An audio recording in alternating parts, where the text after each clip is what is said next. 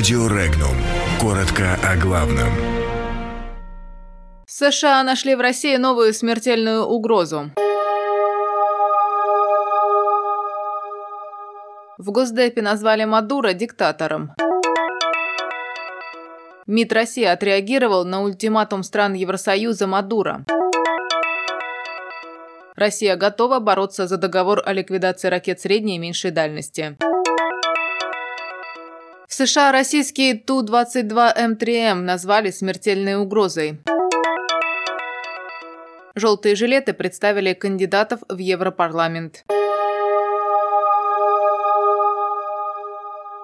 Президент Венесуэлы Николас Мадуро – такой же диктатор, как и секретарь ЦК Компартии Кубы Рауль Кастро, и как иранские власти, написал американский госсекретарь Майк Помпео в Твиттере. Напомним, американские власти отказываются признать Николаса Мадуро законно избранным президентом Венесуэлы. Результаты выборов их не устраивают. Вашингтон заявил, что будет вести диалог с лидером венесуэльской оппозиции Хуаном Гуайдо на том основании, что он сам про себя заявил, будто является исполняющим обязанности президента Боливарианской республики.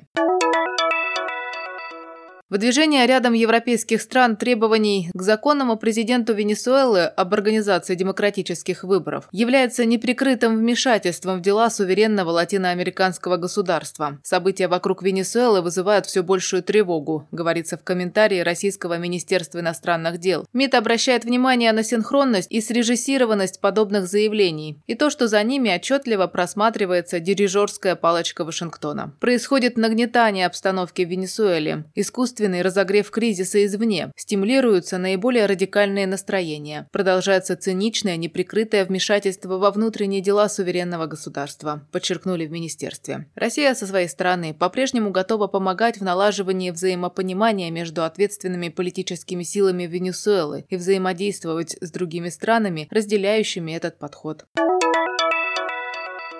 Россия готова продолжать работу по сохранению договора о ликвидации ракет средней и меньшей дальности, даже если США решат выйти из него 2 февраля, заявил замглавы МИДа России Сергей Рябков по итогам заседания Совета Россия-НАТО по договору о ликвидации ракет средней и меньшей дальности. Он подчеркнул, что обратился с призывом к странам-членам НАТО для совместной работы по спасению договора.